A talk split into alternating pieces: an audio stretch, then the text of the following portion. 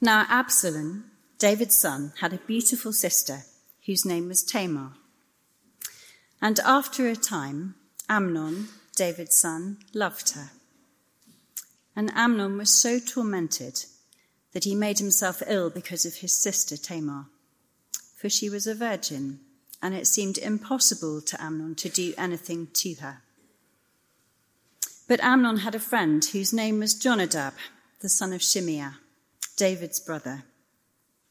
And Jonadab was a very crafty man.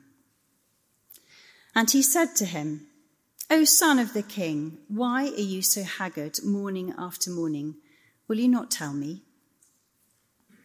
Amnon said to him, I love Tamar, my brother Absalom's sister. Jonadab said to him, Lie down on your bed and pretend to be ill. And when your father comes to see you, say to him, Let my sister Tamar come and give me bread to eat, and prepare the food in my sight, that I may see it and eat it from her hand. So Amnon lay down and pretended to be ill. And when the king came to see him, Amnon said to the king, Please let my sister Tamar come and make a couple of cakes in my sight, that I may eat them from her hand. Then David sent home to Tamar, saying, Go to your brother Amnon's house and prepare food for him. So Tamar went to her brother Amnon's house, where he was lying down. And she took dough and kneaded it, and made cakes in his sight, and baked the cakes. And she took the pan and emptied it out before him, but he refused to eat. And Amnon said, Send out everyone from me. So everyone went out from him. Then Amnon said to Tamar, Bring the food into the chamber, that I may eat it from your hand. And Tamar took the cakes she had made and brought them into the chamber to Amnon her brother. But when she brought them near him to eat, he took hold of her and said to her, Come lie with me, my sister. She answered him, No, my brother, do not violate me for such a thing is not done in Israel. Do not do this outrageous thing. As for me, where could I carry my shame? And as for you, you would be as one of the outrageous fools in Israel. Now, therefore, please speak to the king, for he will not withhold me from you. But he would not listen to her, and being stronger than she, he violated her and lay with her. Then Amnon hated her with very great hatred, so that the hatred with which he hated her was greater than the love with which he had loved her. And Amnon said to her, Get up, go. But she said to him, No, my brother, for this wrong in sending me away is greater than the other that you did to me. But he would not listen to her. He called the young man who served him and said, Put this woman out of my presence and bolt the door after her. Now she was wearing a long robe with sleeves, for thus were the virgin daughters of the king dressed. So his servant put her out and bolted the door after her. And Tamar put ashes on her head and tore the long robe that she wore. And she laid her hand on her head and went away, crying aloud as she went. And her brother Absalom said to her, Has Amnon your brother been with you? Now hold your peace, my sister. He is your brother. Do not take this to heart. So Tamar lived, a desolate woman, in her brother Absalom's house. When King David heard of all these things, he was very angry. But Absalom spoke to Amnon neither good nor bad, for Absalom hated Amnon because he had violated his sister Tamar. After two full years, Absalom had sheep shearers at Baal Hazor, which is near Ephraim. And Absalom invited all the king's sons and Absalom came to the king and said, Behold, Your servant has sheep shearers. Please let the king and his servants go with your servant. But the king said to Absalom, No, my son, let us not all go, lest we be burdensome to you. He pressed him, but he would not go, but gave him his blessing. Then Absalom said, If not, please let my brother Amnon go with us. And the king said to him, Why should he go with you? But Absalom pressed him until he let Amnon and all the king's sons go with him. Then Absalom commanded his servants, Mark, when Amnon's heart is merry with wine, and when I say to you, strike Amnon, then kill him. Do not fear. Have I not commanded you? Be courageous and be valiant. So the servants of Absalom did to Amnon as Absalom had commanded. Then all the king's sons arose, and each mounted his mule and fled. While they were on the way, news came to David Absalom has struck down all the king's sons, and not one of them is left. Then the king arose and tore his garments and lay on the earth. And all his servants who were standing by tore their garments.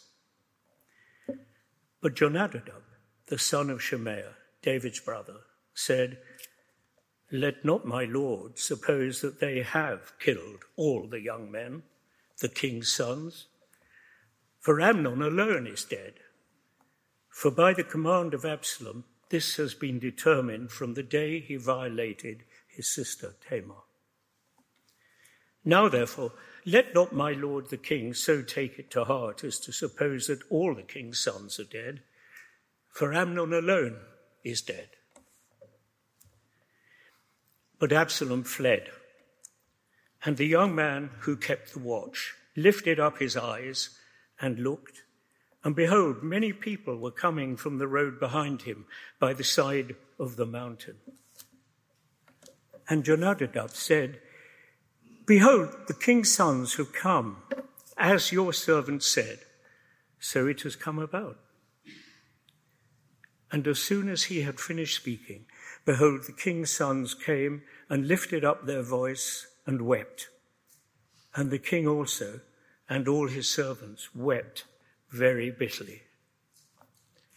But Absalom fled and went to Talmai, the son of Amminadab, king of Geshur and David mounted, mourned for his son day after day.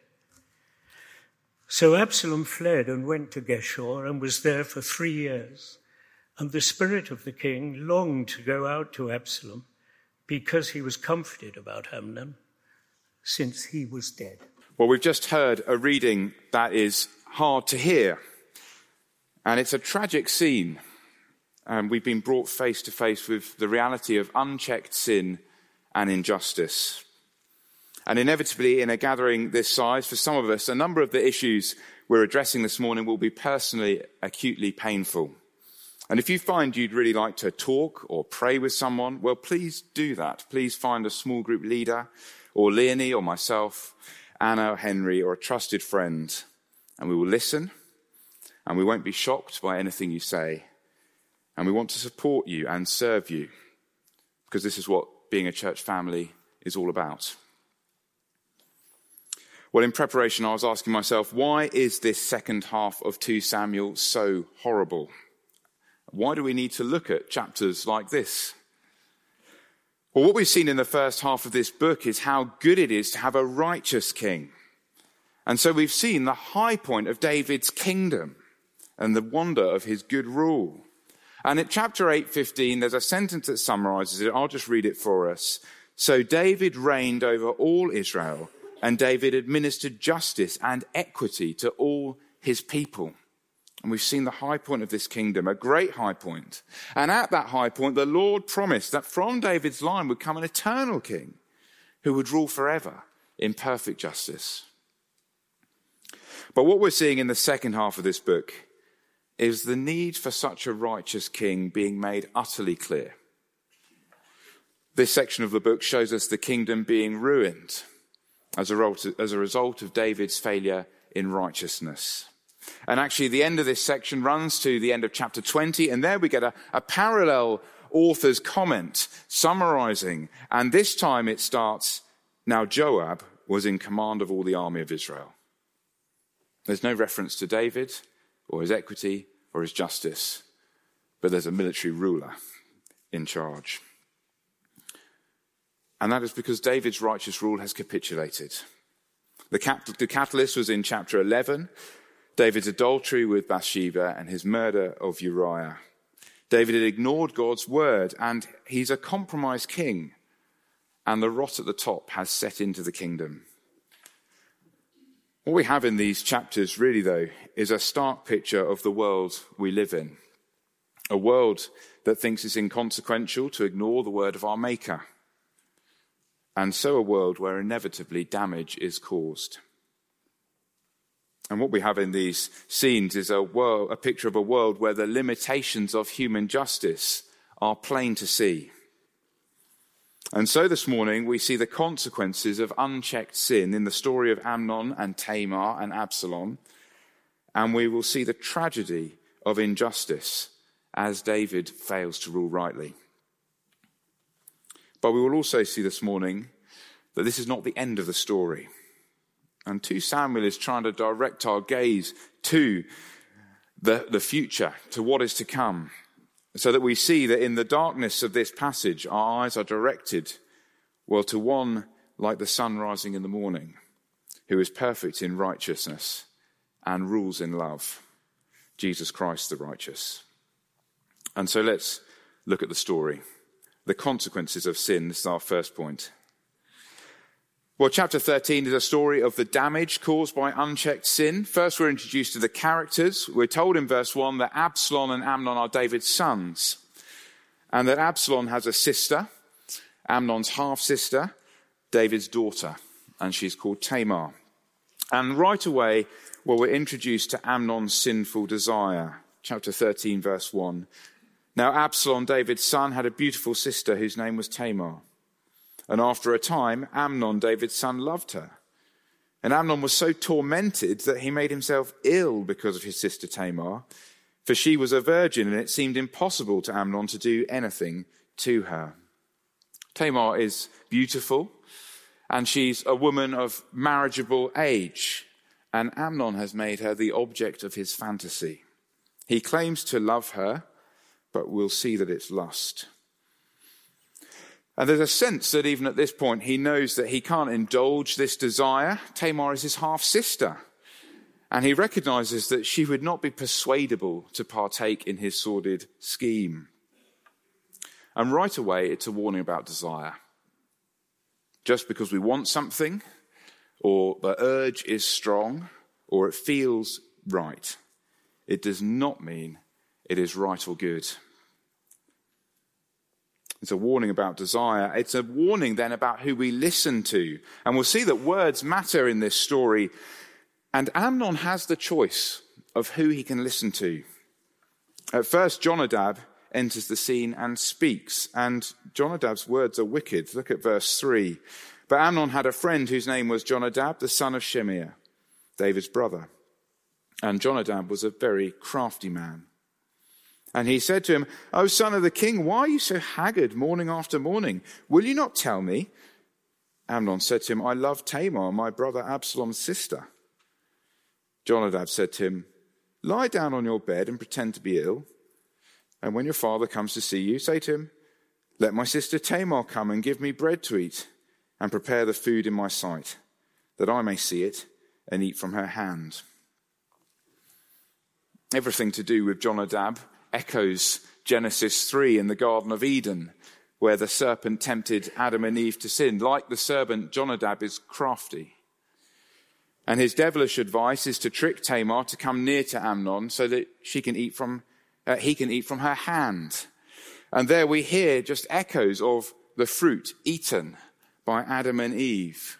Jonadab's words are like the hissing of the serpent. Fulfill your desire. It feels right. Take, eat, Amnon. And Amnon listens. And it's a step further into sin, and the deceit works. Tamar comes, and the horror of the scene is just in her kindness and her innocence and her obedience to her father. She makes him food. She prepares cakes. She sets them before him. And then Amnon demands more, verse 11. But when she brought them near to eat, he took hold of her and said to her, Come lie with me, my sister. And at this moment in desperation, while Tamar speaks, she appeals to God's word. And these are words of warning, they're words of wisdom, and they're opportunities for Amnon to stop. Verse 12, she answered him, No, my brother, do not violate me, for such a thing is not done in Israel. Do not do this outrageous thing. And those words there are words that echo the words spoken by Simeon and Levi in Genesis 34 when their sister Dinah was defiled. And they said, This is an outrageous thing. Such a thing is not done in Israel. This behavior has never been right, and it never will be. And it's a crime against Tamar. The word violate speaks of oppression and causing affliction and turmoil and humiliation. And then there are more words. Tamar appeals to the impact on her. As for me, where could I carry my shame? To do this would leave her broken and in pieces. It's a cry for mercy to think of the consequence for her. And then she speaks more words, and remarkably, she urges Amnon to think of the consequences for him. As for you, you'll be as one of the outrageous fools in Israel. And the word fool is Nabal. And we met a man called Nabal in 1 Samuel, and he opposed the Lord, and he was struck down. Amnon will not only damage her, he'll harm himself too. And then more words. A final appeal to halt Amnon. Now, therefore, please speak to the king, for he will not withhold me from you. For her to marry Amnon would be irregular. But David let her get into this situation with apparently little thought and so perhaps he would sanction a marriage. It's a last appeal for her future. At least as Amnon's wife, she'd have some kind of protection, some kind of provision. But verse 14, he would not listen to her, and being stronger than her, he violated her and lay with her. And it's a terrible crime. And it is a picture of unchecked sin. And it only gets uglier in verse 15. Then Amnon hated her with very great hatred so that the hatred with, with which he hated her was greater than the love with which he loved her. And Amnon said to her, Get up, go. But she said to him, No, my brother, for this wrong in sending me away is greater than the other that you did to me. But he would not listen to her. These are difficult verses. But here God's word exposes sin and it exposes the lie that lust can satisfy. Amnon's sin has not delivered what he wanted because sin never will deliver. The prophet Jeremiah describes it as like seeking water from a broken cistern. And in the end, it produces hatred. And we see this in the world. The fool Amnon blames Tamar for the fact that lust never satisfies. And he sends her away. And it's a further injustice towards her. What we have in this chapter is a picture of a world without a righteous king. A scene showing the picture of the consequences of unchecked sin.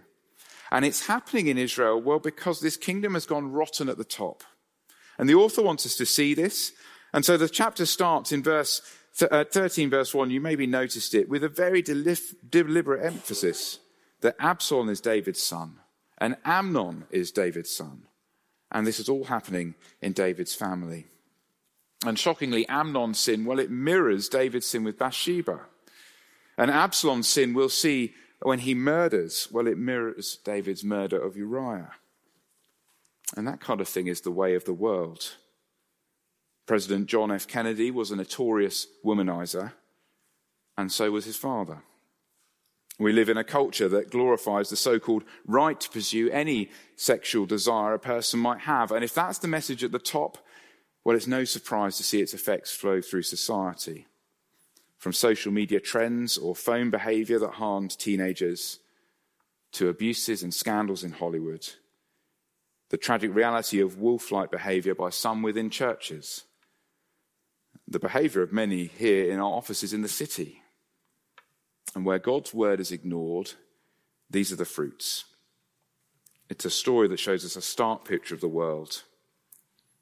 But it's also a warning about the slippery slope of sin.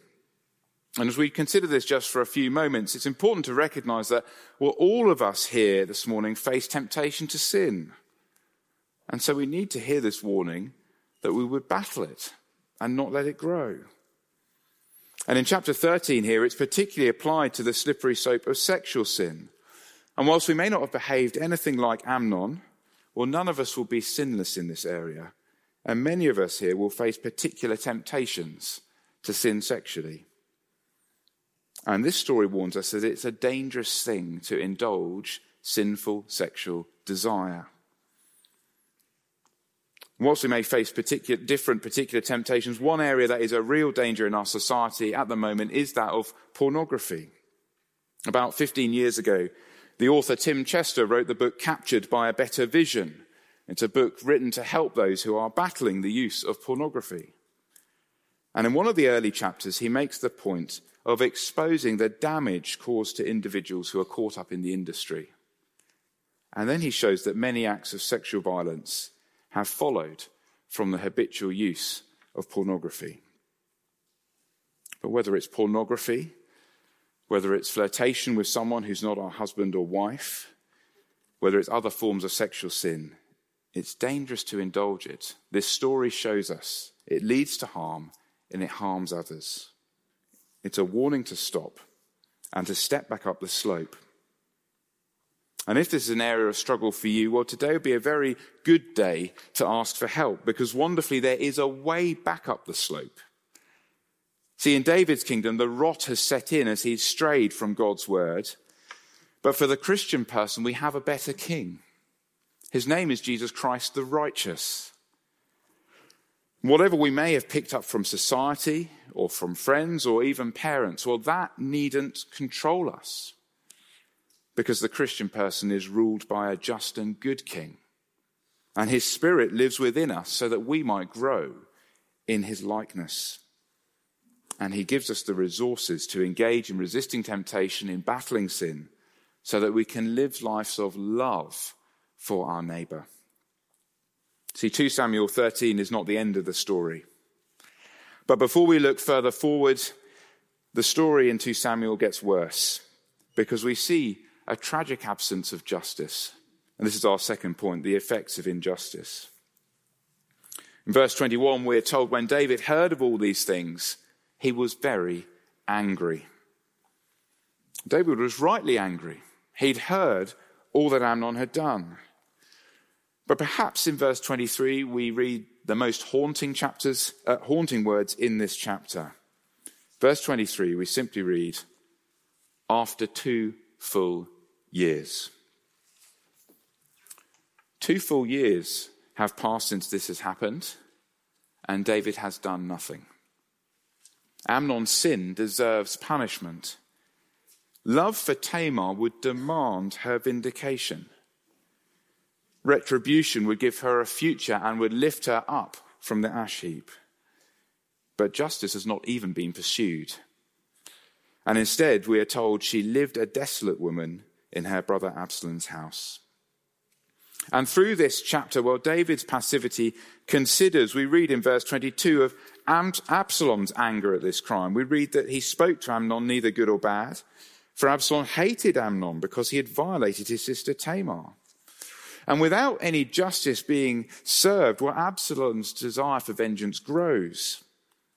And in the end, in the same way that Amnon manipulated David to get to Tamar, Absalom manipulates him to get to Amnon.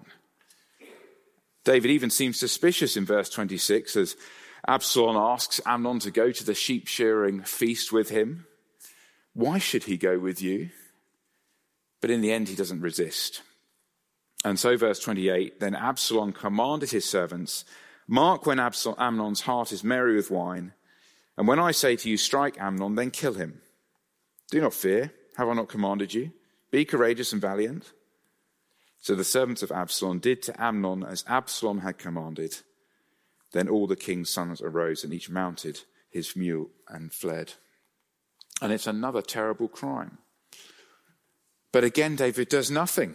Instead of pursuing Absalom to Geshur and pursuing justice, well, three years pass and nothing takes place. And then in chapter 14, we get this strange story of the woman of Tekoa. She's sent by Joab to try and persuade David to bring Absalom back. And if you get a chance to read it, well, you'll see it's just so full of moral ambiguity. What the woman says is kind of slippery and unclear. And David is further exposed for a lack of any clear sense for justice. He can't see through it.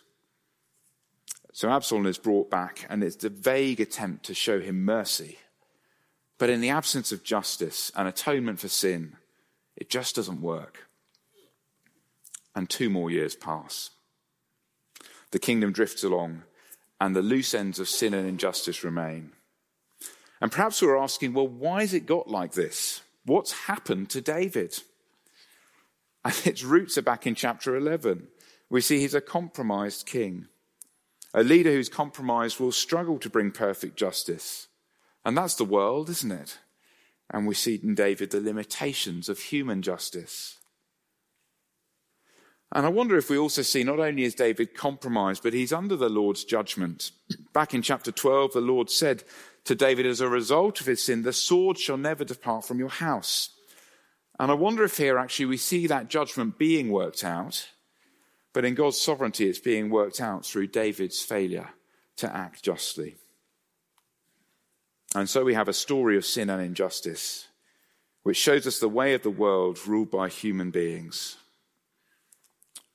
Well, we live in a nation, don't we, where we have much to give thanks for. We experience the blessings of a justice system which has its roots really in a Christian foundation and a residual concern for justice. But we see also that it is imperfect. Think of the post office IT scandal that we see in the news right now. And some of us may know the particular pain of suffering and injustice that has just not been dealt with. And so these chapters leave us longing for another chapter in the story. They leave us looking for a king who can deal with sin and who can bring in, who can bring justice and who can give us the world we want. And wonderfully, well, there is such a king because this is not the end of the story.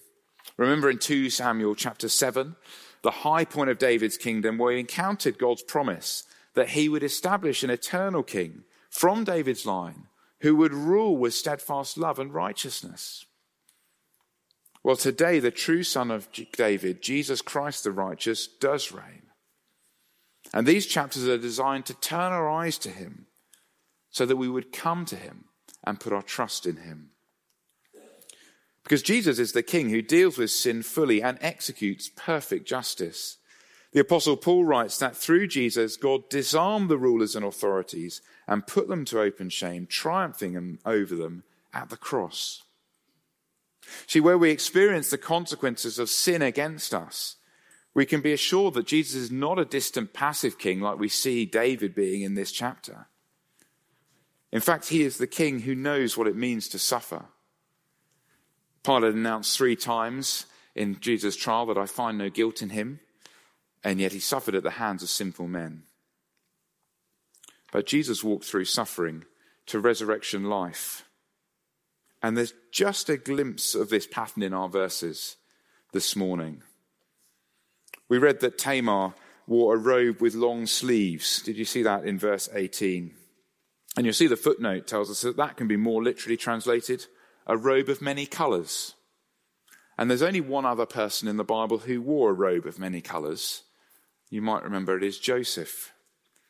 And Joseph too was mistreated by his half brothers and left desolate and left with a torn robe. And that was not the end of his story. Because if he was raised up from the ash heap and he was raised up to sit with princes to inherit a seat of honor, and if that happened to Joseph, well, we look at Tamar and think perhaps that will happen to her too. Perhaps there's an end to this story. And so we remember how the story goes for those who entrust themselves to the Lord and his true king. And we see that with Jesus, there's healing and hope today, and assurance one day of life in his new creation, where the effects of sin will be gone forever and all things are made new. See, Jesus is not a passive distance king. And Jesus is the king that brings perfect justice. Paul again declares that God has fixed a day on which he will judge the world in righteousness by the man he has appointed. And of this he's given assurance to all by raising him from the dead. Where human justice fails, Jesus will not. Jesus sees all, and he is not passive. We can ask him for recompense, and we know he will vindicate. There is comfort in his righteous judgment. Because Jesus will judge, he will not tolerate evil. He's defeated it at the cross, and he will destroy it forever. And it is because of the cross that we have this hope. It's because at the cross, gloriously, sin is taken seriously, including our own, so that justice can be done and tender mercy can be extended. And so we can draw near to our King and know his care as forgiven people and trust him for justice. The cross means hope for sufferers, and the cross means hope for sinners. It may mean be that some of us this morning have been particularly convicted of sin and recognized there's an area where we need to repent. Well, every single one of us this morning are sinners in need of a Savior. And we read those words from Romans 3 earlier, and they're such vital words. All have sinned and fall short of the glory of God, and are justified by His grace as a gift through the redemption that is in Christ Jesus who God put forward as a propitiation by his blood to be received by faith. And it goes on, it was to show his righteousness at the present time, so that he might be just and the justifier of the one who has faith in Jesus. Because Jesus took upon himself the judgment our sin deserves, the penalty for sin has been paid. The power of sin has been broken, and we have a fresh start. Helen Roseveare was a missionary in the Congo in the 20th century. In her biography, Give Me This Mountain, she writes honestly about her experience of suffering and mistreatment during the civil war there. But it's an amazing book because in it she also writes honestly of her battle with sin. And she also writes beautifully of her trust in the rule of King Jesus.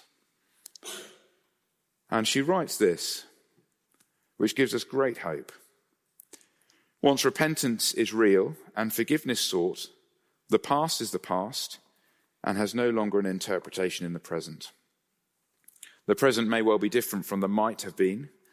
It may well be affected by the consequences of previous disobedience or sin. But nevertheless, it's the best in the immediate now. And she writes, I found this to be a most liberating and glorious truth. The writer of the Hebrews puts it like this how much more will the blood of Christ, who through the eternal Spirit offered himself without blemish to God, purify our conscience from dead works to serve the living God? 2 Samuel chapter 13 and 14 are a story of sin and injustice, but they are not the end of the story. Instead, they point us to the king who deals with sin and who brings perfect justice, which the end of the book of Samuel tells us is like when one rules justly over men, ruling in the fear of God. He dawns on them like the morning light, like the sun shining forth on a cloudless morning. The name of that one is Jesus Christ, the righteous. Let's pray.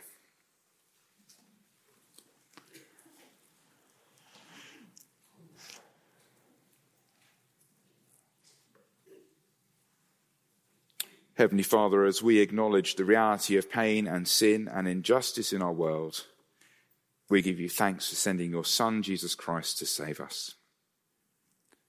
Thank you that he died on the cross to pay the just penalty for sin, so that we can confess our sin and know forgiveness. Help us, please, to turn from sin in repentance and faith and know his cleansing. Thank you that in the Lord Jesus, evil is defeated and thank you that he is risen and will execute perfect justice so that we can know vindication. Thank you that as we come to him for refuge as sinners and as sufferers, we find rest for our souls under his good rule. Thank you that in the Lord Jesus we receive a living hope, an inheritance without sin, suffering, or sadness. That in the Lord Jesus there is a bright future. We thank you in Jesus' name. Amen.